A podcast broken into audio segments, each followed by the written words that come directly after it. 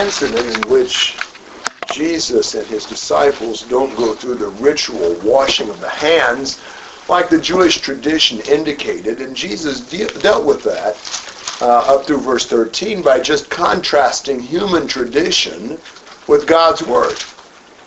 The whole hand washing deal was not biblical. It was their uh, reasoning, their, their tradition, their laws, and Jesus didn't keep those. But in the next section, Jesus goes beyond that to really focus on an even deeper principle in some ways that plays into this whole hand washing discussion. It's interesting how Jesus could take a rather simple accusation, a rather simple event, and see deeply into it and really use it to teach very good and important spiritual principles. And uh, so this is really point number two of his sermon about the uh, washing of the hands, 14 to 23. After he called the crowd to him again, he began saying to them, Listen to me, all of you, and understand. There is nothing outside the man which can defile him if it goes into him, but the things which proceed out of the man are what defile the man. If anyone has ears to hear, let him hear. When he had left the crowd and entered the house, his disciples questioned him about the parable. And he said to them, Are you so lacking in understanding also? Do you not understand that whatever goes into the man from outside cannot defile him, because it does not go into his heart, but into his stomach and is eliminated? Thus he declared all foods clean. And he was saying, That which proceeds out of the man, that is what defiles the man. For from within, out of the heart of men, proceed the evil thoughts, fornications, thefts, murders, adulteries, deeds of coveting and wickedness, as well as deceit, sensuality, envy, slander, pride, and foolishness. All these evil things proceed from within and defile the man. All right. So Jesus discusses the principle of defilement and tries to help them see what they really need to be concerned about in that. Uh, obviously, they've been thinking about, you know, defiling themselves by eating with impure hands, by, you know, eating certain kinds of foods and so forth. But Jesus says that's not really what you have to worry about when it comes to impurity. Um, what you take into your body, you know, eventually goes out through the intestinal tract and is eliminated. You know, it, it's that's not really what you have to worry about. What does Jesus focus on? Yeah, absolutely. Well, why is what comes out so significant?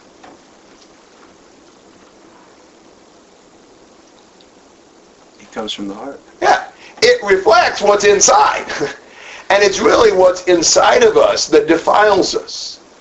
All sin comes from within us. That's what we need to purify. Um, and if you stop and think about it, that's true. You know, he, he goes through a list. You know, evil thoughts, well, obviously, those come from, from within us. Fornications, you know, those aren't things that happen to us. Those are choices we make within us. Thefts, you know, that the impulse of that is the greed and the desire.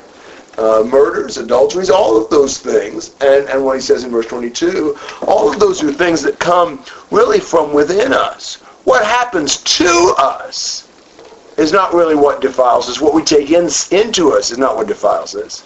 It's, it's the thing that proceeds, proceeds out of us. Um, I think that's a really sharp point. And, you know, Jesus, by teaching this, has really struck at the heart of the problem with the Pharisees. They thought so much about little rituals and picayunish laws that they'd made up and just all kinds of of little uh, you know things that would defile them but they didn't think about the basic principles of purity of heart and purity of life. So they really missed the whole point of what would defile them comments and thoughts?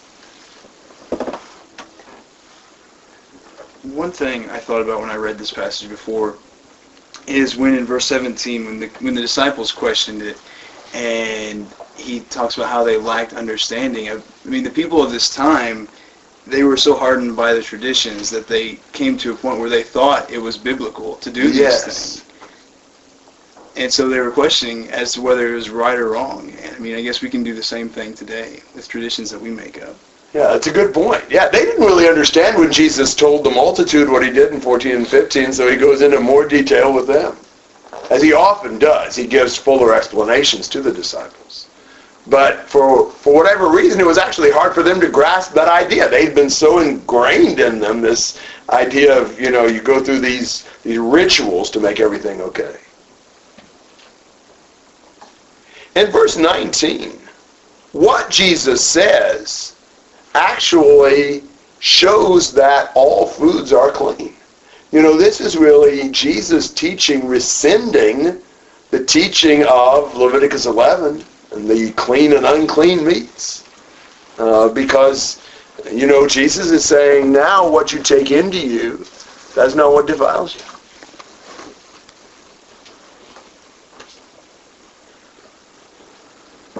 Um, when I first read this passage and kind of listened to it, and you know, thought about it a lot. At first, I thought about how you know, if you live these things, you do these things in your life. It shows how how, how bad your heart is uh, and where your heart is. But also, I was thinking about what we talk about as well. Maybe we don't. I know this is something I might struggle with. That I struggle with sometimes is talking about some of these things as well. Um, jokingly, maybe flippantly talking about things that aren't right um, as Christians that hurt our reputation or that aren't good things to talk about.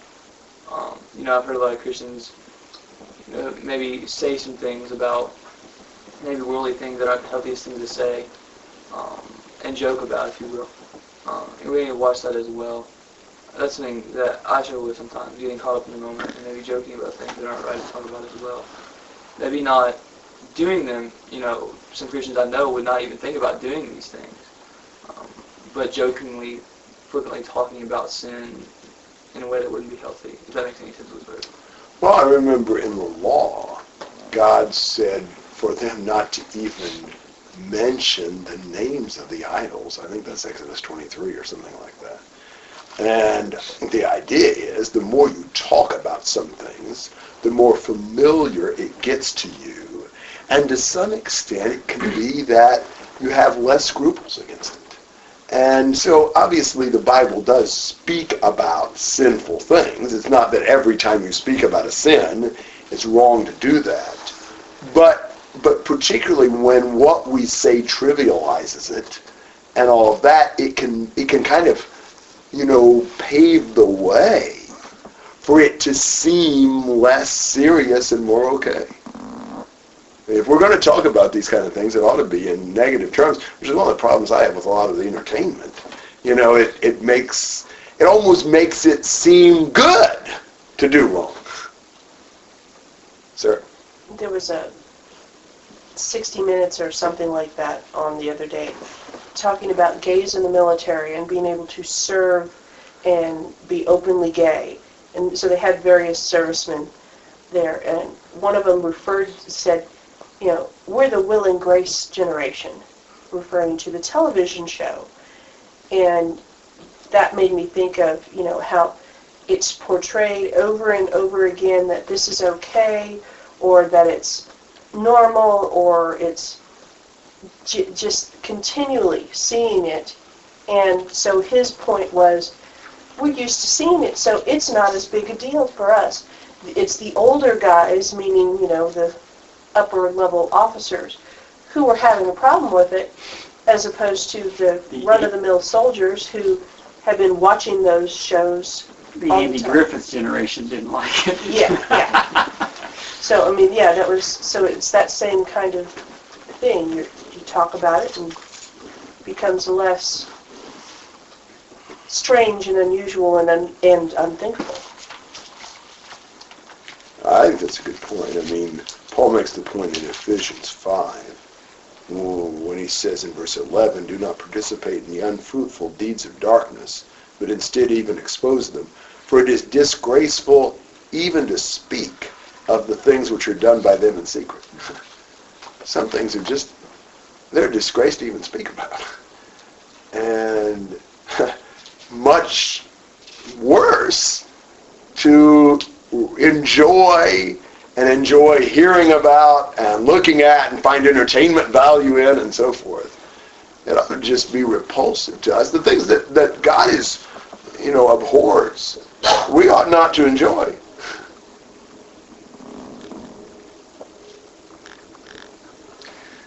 Matthew 5, Jesus talks about uh, blessed are the pure in heart, for they shall see God. Now, I've thought about that some, recently read some things. It made me think about this aspect of being pure in heart, and that is single and not not contaminated or uh, uh, made up of more than one type of thing. And, and God wants our hearts to be single. He wants them to be focused on Him and Him alone. We can't have these other things part of our our hearts, our minds, our thinking, and be pure in heart. Good point.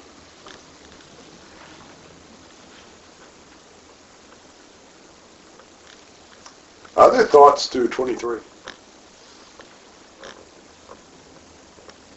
Remind me again what that passage was you brought up that Paul is talking about. It's a disgrace to talk about those things. Ephesians 5, verse 11 and 12. All right, 24 to 30.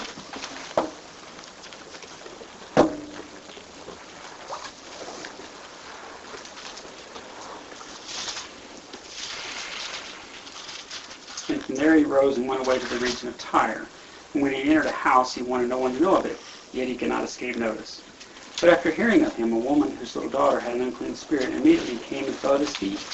Now the woman was a Gentile of the Syrophoenician race, and she kept asking him to cast the demon out of her daughter. And he was saying to her, Let the children be satisfied first, for it is not good to take the children's bread and throw it to the dogs. But she answered and said to him, Yes, Lord, but even the dogs under the table feed on the children's crumbs.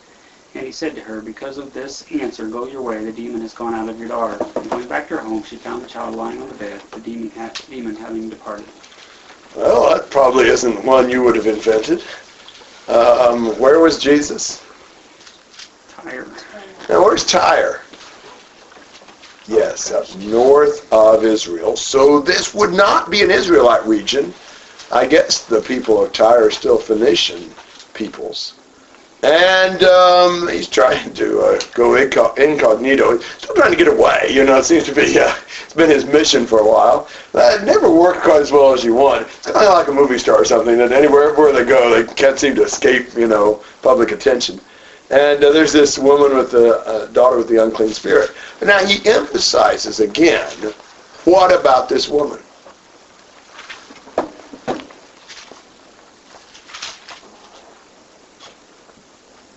Wasn't sent to her. Yeah. But what what what do we know about the the woman? She was a Greek or Gentile. She was a Gentile and she was Syrophoenician.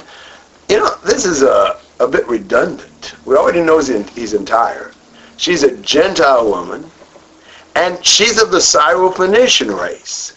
Whenever you see something like that, where it seems like you know we're almost being told something we didn't need to know because we kind of already knew it, I think that's a good sign that there's a real point of emphasis in telling us all these details. You know, this is not just you know blabbing on. He really wants us to see, Mark does, she is a Gentile woman. She is not a Jew. And he tells us that, you know, several ways, so we'll be sure we, you know, notice that. And and that is very much a part of this story. Because when she wants Jesus to heal her daughter of the demon, what does he say? I wasn't sent to you. Yeah.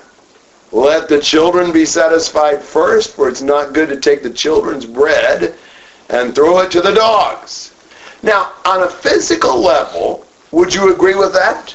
Would it be appropriate to take the food from your children's mouth and give it to some stray dogs? That would be outrageous. So, what does that have anything to do with Jesus healing her daughter of this demon? Well, the, the Israelites were considered the children of God. Yes. And Gentiles, I, I know at least Samaritans in particular, were re- referred to as dogs often. So, as a lowly creature and not worthy of notice, uh, So basically it's saying, I'm not going to give, I'm not going to take this away from the Israelites to whom I was sent and throw it down to you. Wow. That seems kind of harsh, doesn't it? I mean, it's not her fault she's a Gentile. Why why would Jesus only only do these things for Jews? He does say, let the children be satisfied first. Not that she can't be ever, but and that was I mean that was the plan, that was the prophecy that it would start with God's people, his children, the Jews. I think that's the right answer. Um, pretty much anytime you do anything, somebody is benefited first. You know, if you start serving food, one table gets to be served first. You know, and so forth and so on. And and you kind of have to do that for an order, orderly organization and arrangement. Now, God had a pattern that involved even the calling of Abraham and his father, uh, his family, 1,500 years before, 2,000 years before. And God, you know, had a special relationship with Abraham's family, but for the purpose of ultimately blessing all the families of the earth through the coming of Jesus. When Jesus came, the, the message and the blessings were to go first to the Jews. Then in the book of Acts and following, you see the transition where they're then presented to the Gentiles as well. It's not time in the program for the dogs feeding. Right here, it's for the children to be fed. Eventually, God will open the door for the Gentiles to receive this. Well, how would you feel if you were that woman? What I think is amazing is she understood. yeah she didn't she didn't respond with like, "What are you talking about?" She she responded in the same manner in which he did, and and with the same concept or whatever. You, you know, carrying a little bit farther. Okay, well, even the crumbs, you know, the dogs get some crumbs. That is amazing. I have this statement from something. Jesus desperately tried to teach his chosen disciples yet they are dull and uncomprehending. Jesus is reluctant to even speak to this walk-on pagan woman, and after one sentence, she understands his mission. That's pretty incredible. I like that statement. But uh, but I was just looking for an opportunity to use it, so thanks for that. yeah. But but you know, yeah, I mean, wow. I don't know if I'd have been her, if I would have had any clue what Jesus was trying to say. But it looks to me like she does really understand. And wow, she understands and shows some attitudes that I think are really impressive. On the physical level, she's saying that the dogs get what? Crumbs. Yeah. You wouldn't take the food out of the children's mouth and give it to the dogs, but would you let the dogs eat the crumbs, eat the scraps, whatever? Yeah. I mean, even this word, you know, for dog is, is like, you know, the, the pet dog, you know, is uh, not a, a word for the stray dog. They had two different kinds of dogs. So, you know, but, but you know, that you still wouldn't, even your pet, you wouldn't take the food away from the children, but you'd certainly let the dog, you know, take advantage of what was left over. Well, so, what's she trying to get at? What's she saying with that? I'll take the crumbs. Well, if she's saying that, what is she actually out for? What she want from Jesus? Healing for her daughter. So what's she saying? Crumb is enough. Yes! All that's really needed for my daughter to be healed is just a crumb of your miraculous power.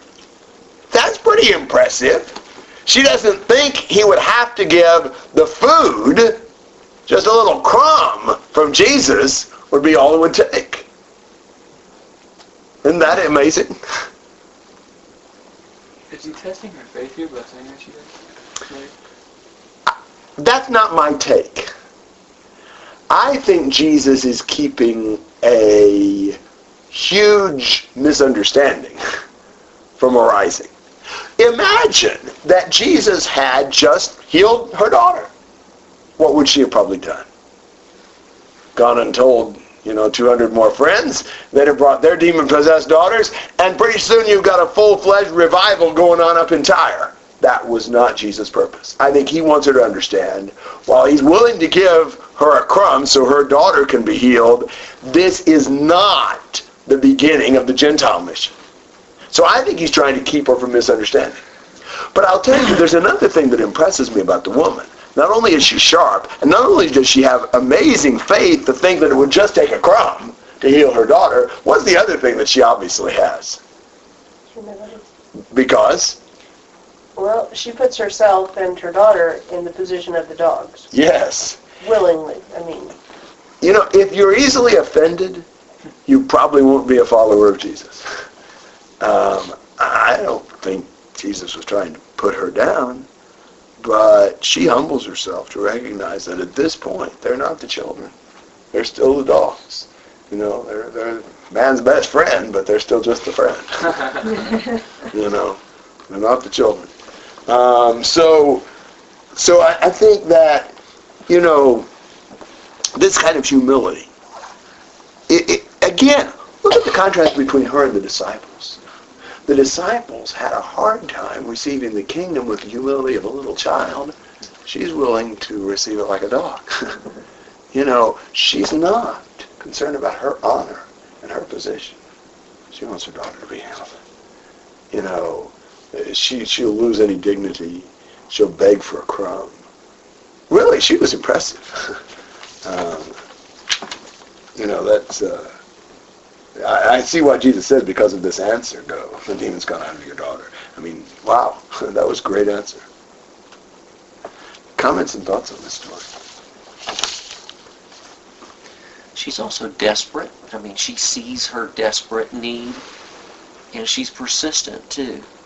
I, I couldn't help but think about the great faith about the woman who, who thought if she could just touch Jesus, you know, edge of his clothes, that All She would would be- take. yeah. Yeah. Yeah. I mean, isn't it interesting just imagine, you know, just, just what percentage of God's power would we need in any particular crisis we're in? wow. I mean, if one angel one night could kill 185,000 soldiers, how many angels are there? Whoa. Think what a whole troop could do in a week. you know, nothing would ever be the same again. I mean, it is amazing.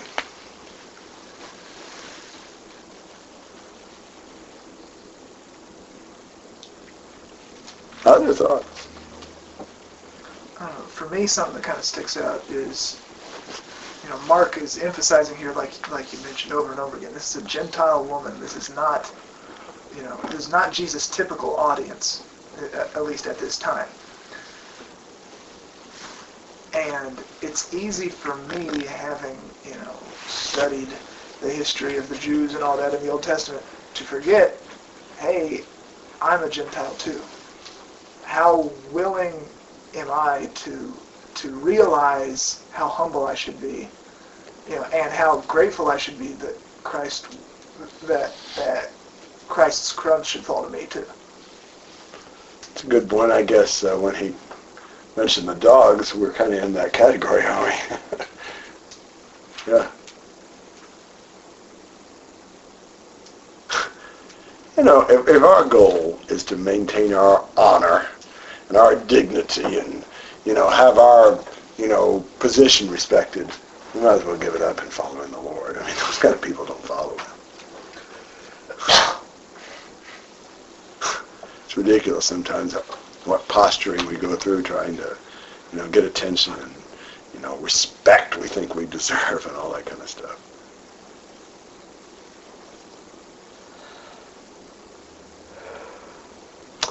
Other comments and questions?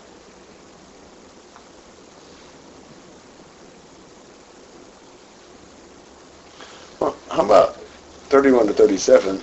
I like this one. This is, uh, you know, always curious. There's nothing, uh, nothing orthodox about Jesus. Just when you think you got him figured out, He goes and does something like this. 31 to 37.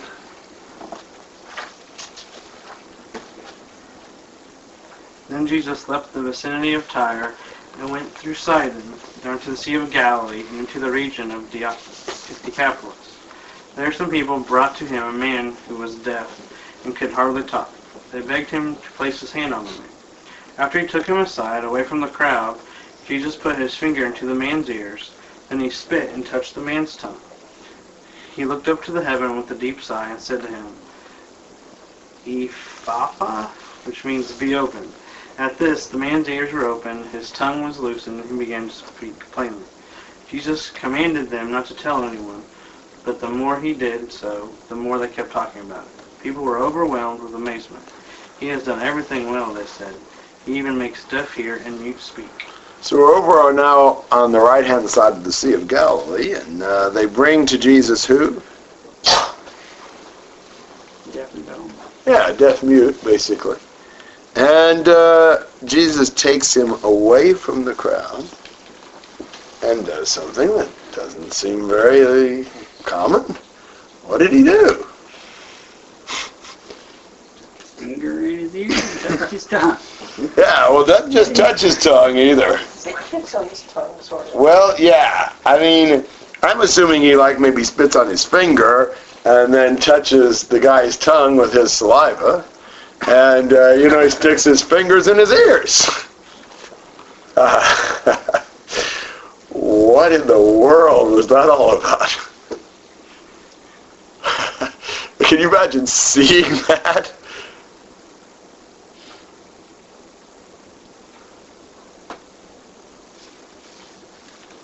Me a long time of studying this to figure out what this was all about. Was was he? You'll probably know. I think I've heard an explanation before, which was that he was doing that for the benefit of the man he was healing, because he had no idea what was going on.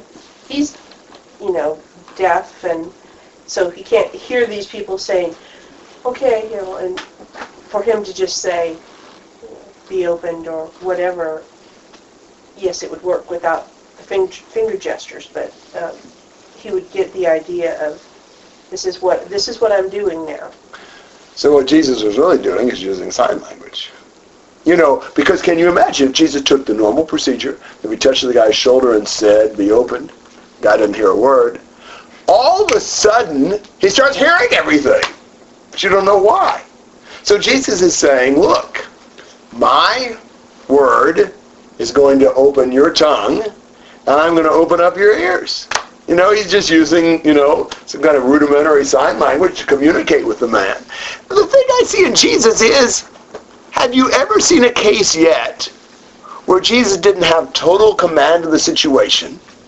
He always does exactly the right thing. Not always the same thing in every circumstance. Jesus is able to see the situation and he he gives he adapts in, in, in, in the way that's most appropriate in the situation. It's just it's fascinating to me that Jesus would have, have done it this way. And uh, of course, any of these healings like this are a physical sign of what Jesus wants to do spiritually. Jesus wants to open the ears of the disciples so they can hear what he's saying. Jesus wants to loose their tongues so they can speak for the Lord. You know, so Jesus is really trying to hear us of our deafness and muteness in a spiritual sense. But what he does here is really uh, amazing.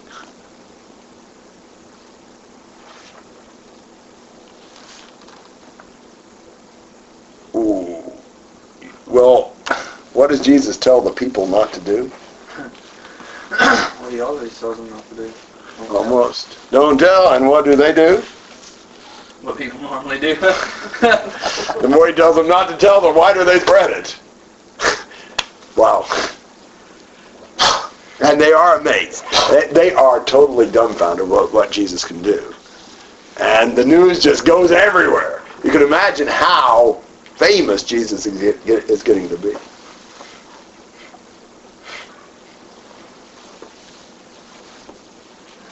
That would be so frustrating to me. You know what I mean? Just telling people not to tell, and they keep on telling. You know, but how how Jesus handles it's just amazing. You know, he's just he's so calm and patient in those kind of situations where I would probably choke half of them. Yeah. Yeah, Jesus, you know, I mean, for all that Jesus can do, people sure don't pay much attention to what he says sometimes. Other thoughts? Something good. maybe a couple ideas, but uh, you want to uh, maybe just give some ideas of why Jesus would tell people not to say anything. Well, from Mark 1, when he told the leper not to tell, what was the reason there?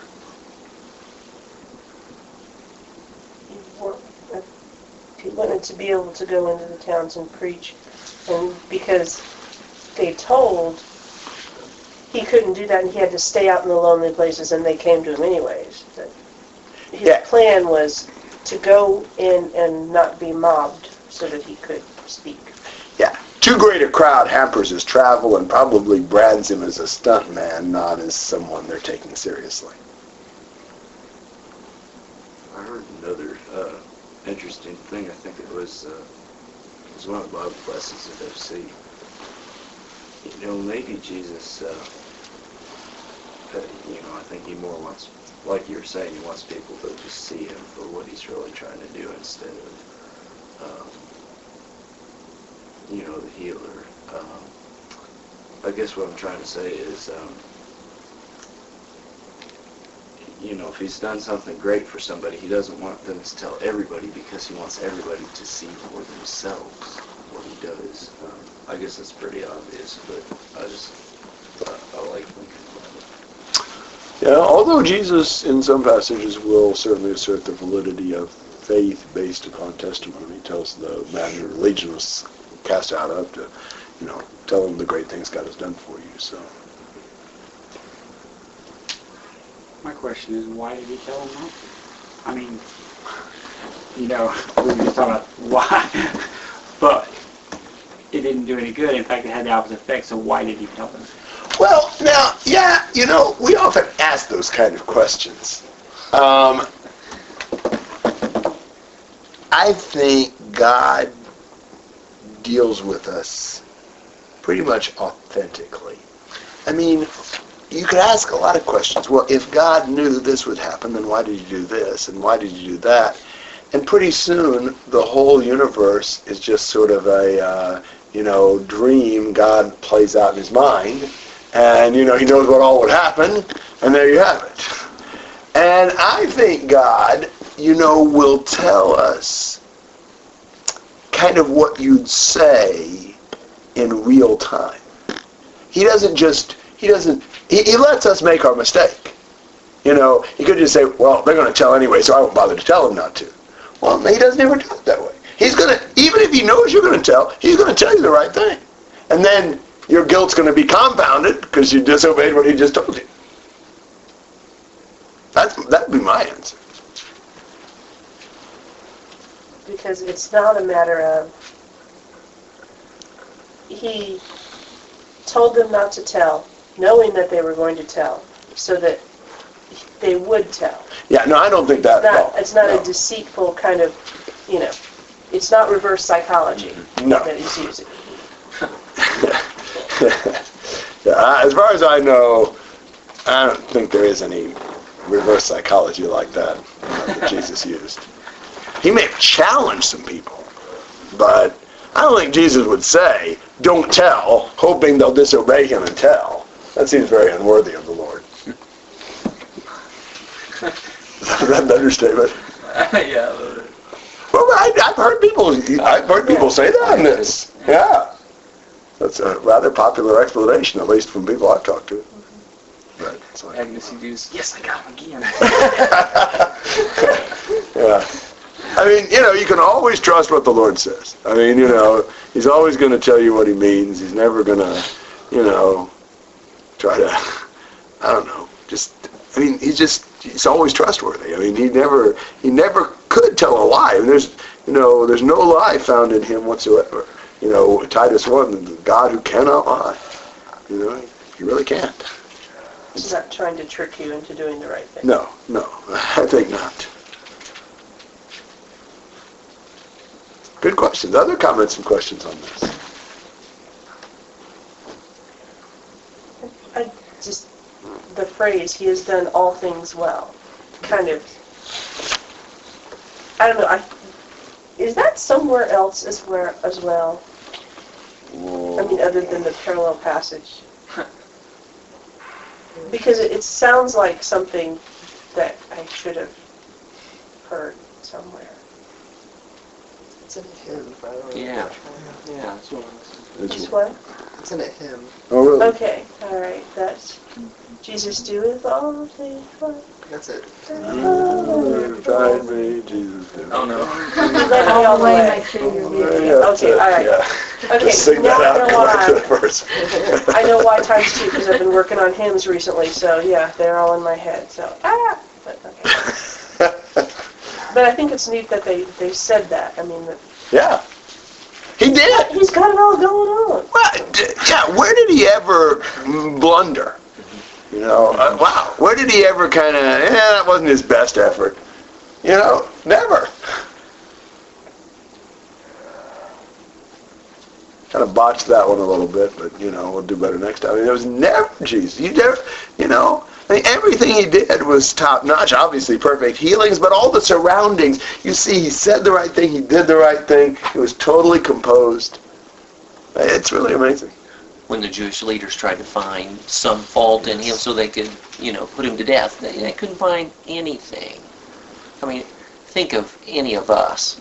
I mean, how hard would it be to find something? Couldn't find anything. And, and and Jesus never cracked under that kind of intense scrutiny, which is pretty remarkable too. I think it just made some of them mad that they couldn't find anything. Reminds you of people trying to accuse Daniel. You know, the fact that he, they couldn't find anything to accuse him of made them more jealous yet.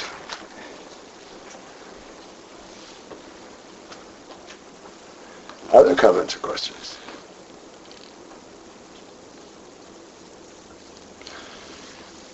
Right, chapter 8, verses 1 through 10.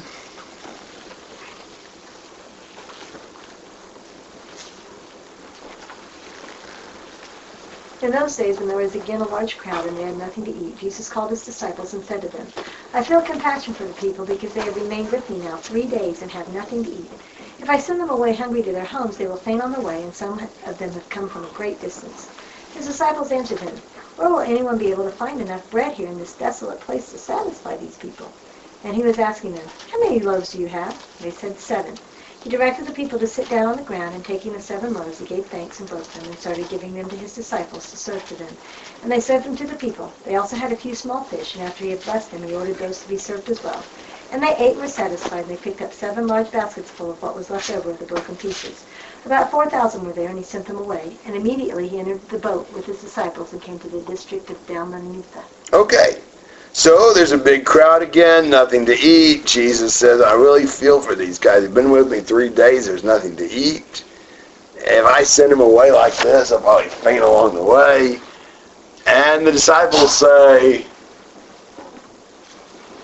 Where can we find that, that much bread in this desolate place? Yeah, what do you expect us, expect us to do about this?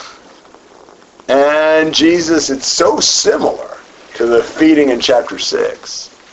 Uh, there's several details that are different. We'll talk about some of those. But it's very similar.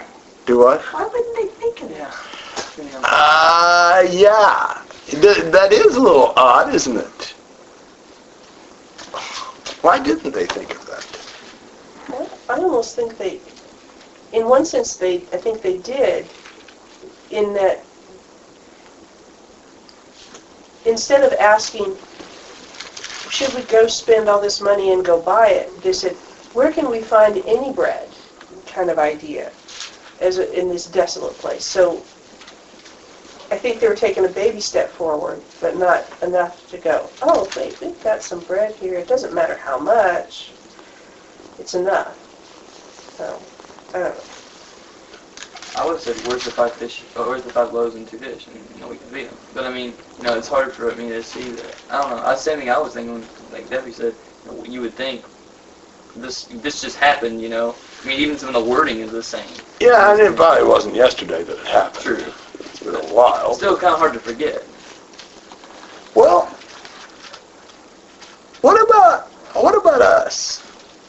Is there ever a time that we've been through a, a really pretty serious crisis that God resolved? We get in the crisis again, or a similar one, and we don't turn to the Lord, or we just become desperate. It's like, you know, I think we do that same thing. We'd see God, you know, handle a situation was totally parallel, and still not trust him the next time a similar situation came along. Uh, so I mean, I think the disciples are a lot like us. You know, every new crisis tends to bring, you know, throwing up your hands.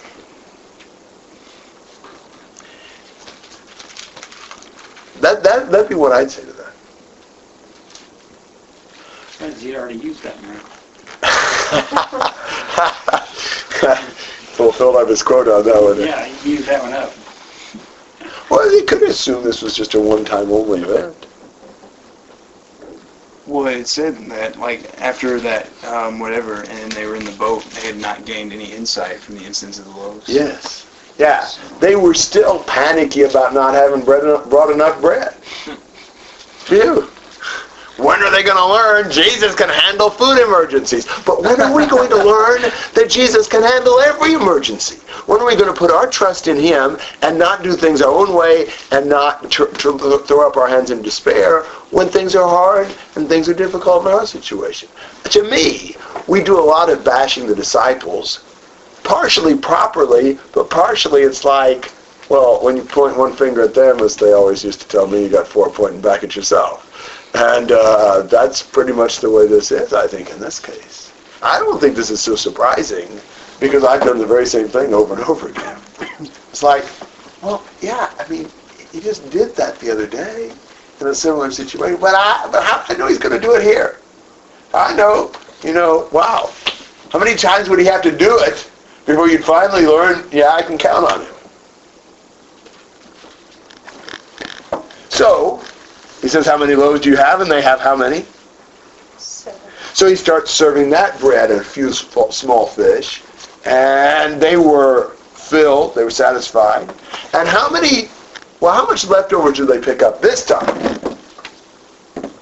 Seven large baskets. Seven large baskets. How many, uh, how, how many did they pick up the time before? Twelve. Now, the the twelve, that was kind of like what? Well, I mean, the number twelve. The number of the disciples. Yeah, you had kind of a basket for each disciple. Here, the number seven. Completeness. Yes, but also, mm-hmm. yeah, you've got a, a large basket for each loaf. I, I bet you that loaf would have fit in a little corner of that basket. But you got a basket full of leftovers from, from one loaf, corresponding to each of the loaves. And uh, it's very interesting that, um, I guess, you know, the specificity of the words in a language depends on how much you use the, the item, what you talk about the item. But they had two different words for basket. And consistently the word in the feeding of the 5,000 was a, a reasonable sized basket. And the word the feeding of the 4,000 was a, a very large basket. And both in Matthew's account and Mark's account, and when Matthew and Mark mention, for example, here in verse 19, when I broke the five loaves for the 5,000, how many baskets full of broken pieces? And then in 20, when I broke the seven for the 4,000, how many large baskets of broken pieces did you pick up? And, and, you know, that's, that's really, I'm pretty sure I'm right about this, that's one word in the original. The large basket is just a way the translators have. What do we have other than basket? You know? So we just got to use large basket to give that idea. So, I mean, these would have been very good sized baskets. And, you know, one of them for each little loaf.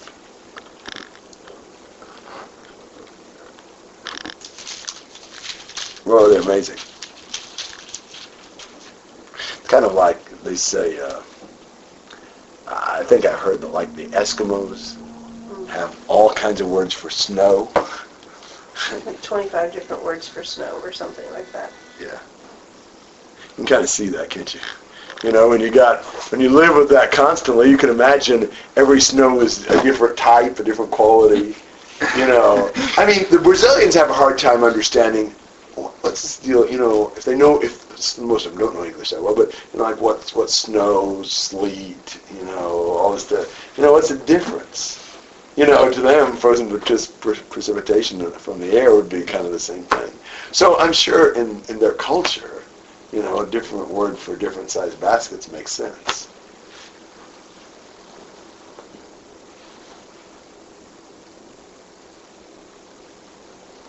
So, um, you know, you've got just a ton of leftovers here again. 4,000 were fed here. How many were fed before? 5,000. There were seven loaves to start with. How many were there before? Five. There were a few. There were a few small fish here. How many were there before? Two. So you know, some details are different, but the main idea of the story is the same, and it's still showing God is the one who can feed us. And it also, I like the fact that in verse two, Jesus feels compassion for the people. Jesus cares about everything. I mean, I don't know. They were taking up Jesus' time. Who cares if they've been there three days and haven't eaten anything? They won't die over three days. You live with that. You know, this is important. But no, Jesus felt compassion. It, it bothered him. Here they've been all this time and they haven't eaten. Of course, that's really kind of amazing in and of itself. Uh, would you have stayed with Jesus three days listening to him teach without anything to eat? Man, we have a hard, hard time staying in church past noon. You know, my stomach's growling. you know. And you know, the Christians can't get together without a potluck.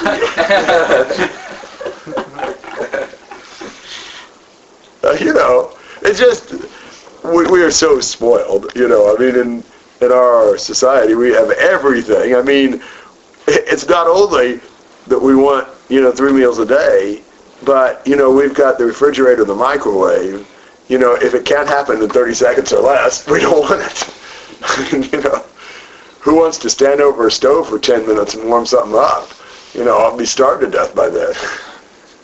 And they'd waited three days, and so Doesn't give a lot of detail leading up to that. no, it doesn't. three days. And almost from the verse one, I mean, almost get the idea that it may have been a reoccurrence, or a, you know, it's just like a almost a common thing. Mm-hmm. In those days, again, Yes. Yes. there was a great multitude, and this time they'd been there three days, or something to that effect. I suspect that's the case. I mean, Jesus is very popular at this point, and for him to be thronged by crowds would probably have been almost a daily. You almost wonder if there were more than two occasions that he did this, and they still didn't get that. The only thing I would say is, assuming Mark gave a complete account, what Jesus went went on to say in like 16 and and uh, uh, or 19 and 20 rather, you know, he mentions those two events. Mhm. Um, of course, he could have done some after. I mean, we really don't have any idea what other times Jesus may have done some of these things or other things. You know, John says the, the, the, the enough space in the world to fill all the books that we've written about what Jesus did. So, Is, is part of the idea that they, like the, the crowd had come to listen and maybe they brought, you know, they brought lunch because they figured this is going to be an all-day, in you know, lesson, and then they stayed for two more days, and like they ran out of food, not necessarily that they came with no food. Yes. Yeah, I don't know. That's possible. Perhaps uh, now that it's been this long, nobody has any food left. Maybe that's the idea. That'd be reasonable. We just can't imagine not having food. I know. I assume you've been places where food just wasn't available. Is that true? No. I've been around people that didn't have enough to eat. I haven't been in any place where food wasn't available. But there are places where it's mm-hmm. not. Talk to Gary Sandusky. Yeah, absolutely. Yeah, Gary's been places where didn't any food to be had. Now, everywhere I've been, there's been food. Just some people couldn't afford it to have as much as would satisfy them. Even that, hard for me to imagine eating bread. It's just bread, you know? Yeah. And be thrilled with it. Yeah, exactly. This is, they're, you know, so happy because they have bread, and here I'm thinking, it's bread, you know? Yeah, well, I want my uh, Whopper my way. Yeah, exactly. You know? I don't want lettuce and tomato. You know, it's, they, they're happy with. They put, you know, ketchup on my sandwich. Send it back. Yeah, Yeah. I can, They'll throw it in the trash. I can relate bread to and it. caviar. I don't know. Not my greatest. Well, would we have ever, would we have ever managed in the wilderness for 40 years with manna every single meal? Not without complaining. Wow. And we get down on them for complaining, and the Lord was upset with them. But what would he think about us? Yeah, I they had meatloaf last week. Boy, until it came out their nostrils. Yeah, wow, yeah, absolutely. I mean, we have so little appreciation and so much abundance, it's ridiculous. And, you know, I mean, I like some of the statements Jesus makes. I'm not sure that he does this in, in uh, maybe he did, I can't remember. Did he do this in Mark, uh, where, where Jesus, when he sends some of them out, says, eat whatever's put before you? Um, at least in like Luke 10:7, when he sent out the 70, you know, stay in that house wherever you go, eating and drinking what they give you, for the labor is worthy of his wages. You know, don't you shop around for a better cook. You eat and drink what they give you. I really think there's something to that idea. And then he says again in the next verse, now I look at it, whatever city you enter and they receive you, eat what is set before you. And part of it is you can go ahead and eat off of them. But I think part of it's also saying, you know, whatever they give you, that's what you eat. And we are so spoiled. And, and you know, I mean, it's not, I don't always have as good an attitude as I ought to when I go different places and some things are not very appetizing to me. And it's like, who cares? You know, what, what difference does it make? It's just amazing, you know, in view of how short our life is and how important the Lord is, what great importance we put on things that are so minor. I mean, wow, we're all wrapped up in how this tastes. It's a sign of the guy that has everything when he can, you know, he can distinguish between, you know, Coke and Pepsi, you know, and probably wouldn't know the difference if he was blindfolded, you know, but I want this, you know, or whatever. You know, it's like, wow. We just, we really need to be appreciative. And, uh, you know, I'm sure these guys, you know, were glad to get some loaves and some fish after three days. However that was, they were at least hungry now. Hungry enough that the disciples thought they, or, or Jesus actually thought he, they might fade along the way. This would be an all, an all afternoon event, wouldn't it? To feed 4,000. Major catering uh, Right. crisis. You read it here in just a few verses, and it's like, oh, well, you know, in 15 minutes they sat down all ate and they picked up the pieces. But, I mean, think about it. They had to cook the fish. They had to divide all that and pass it out to 4,000 people. I don't know about cooking it. It may be that Jesus uh, Sushi. serves it pretty good. In the other account, Say uh, that what the some- other account, Something, some kind, it- it- there was a place where they broiled the fish for breakfast. remember? That's Luke 24. Yeah. Okay. but So I the, would assume they cooked their fish, since they did that. But this may be, I would assume this was pre-cooked. the fr- fish relish stuff, or, It may be here even that, but I assume whatever they had was something they didn't expect to cook, and something had been cooked and was being carried to eat. But still, I don't know. I mean, we should ask Kitty how long it takes to serve 4,000 people. well, and, and you know, the last time, I don't remember if the other account says they did it here, but the, but in the feeding of the 5,000, they had them s- set in groups, the 50s and the 100s. And then he gave it to the disciples to pass out. Yeah. I mean, but I'm thinking each disciple could probably carry enough food for, you know, I don't know, and, and about three disciples, could they have taken care of a group of 50? Then they pass it out among themselves? Or half a dozen? The other thing, the other account mentions getting late, Yeah. which, you know, to us, it's, you know, I'm, I'm thinking seven o'clock or, you know. But then to go through this procedure, Yeah. it would be dark. I mean, I really don't know with 12 servers and if if they just give it to somebody who passes it out among the 50s and the hundreds. I mean, to the extent they had groups of 100, That'd Then what- 50, gr- if they had all groups of 100, that'd be 50 groups, 12 disciples, four, each disciple would have to handle a little over four groups of 100. oh, okay. So each disciple has to serve four groups of 100. I don't know how many loads it would take for a group of 100. Well, if- if it basket It takes us at Avon 30 minutes to get everybody through that. But but but they're passing. There's a line If, if each disciple took 15 loads pitch to each hundred, then that'd be 60 loads. I mean, you could see in an hour they could pass out that food. I don't know. I'm not very good on. I guess my only point with that is, a lot of times we s- But yeah, it's a fly major- through these things. This was a major Yeah. ordeal. It wasn't, I mean, it should have been a real, uh, you know, I, af yeah, after the whole process and seeing all this, you know, we read right through it, and then we say, well, we picked up the, you know, the seven baskets full, and then what's the lesson? Well, to them, you know, they were part of this. Like, where is all this bread coming from? Yeah, Bread is really. coming, and it keeps coming. We keep, where are you getting this?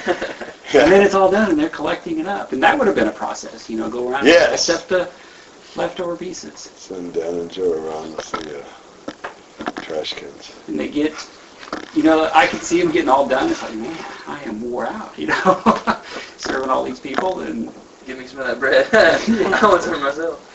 Yeah, you're right. I mean, that, that is, uh, it's monumental to think about. That means there's crowds like this following Jesus. You know, because, I mean, if we had a crowd of two or three hundred people, that's a lot.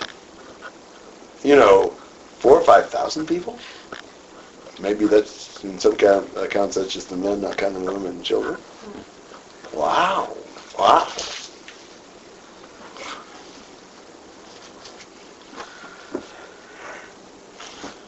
Very good. Other comments? thanks to a movie version of one of these events. I know that I've always envisioned they've got their their one basket and they're approaching their group and they say, okay, there's not much, don't fight, and then they, you know, they reach in and it's like it's like the oil; it never runs out. So they're only carrying one basket of, I mean, I don't know, but Huh, that concept of that'd be fun. I don't think that's quite the way it was, but that'd be quite interesting. yeah, yeah. Turn it over and it never stops. shut it off, shut it off. No more fishing to see. And it's a, you know, think about how Jesus did these things. I mean, it just blows our mind. I mean, you just can't do that.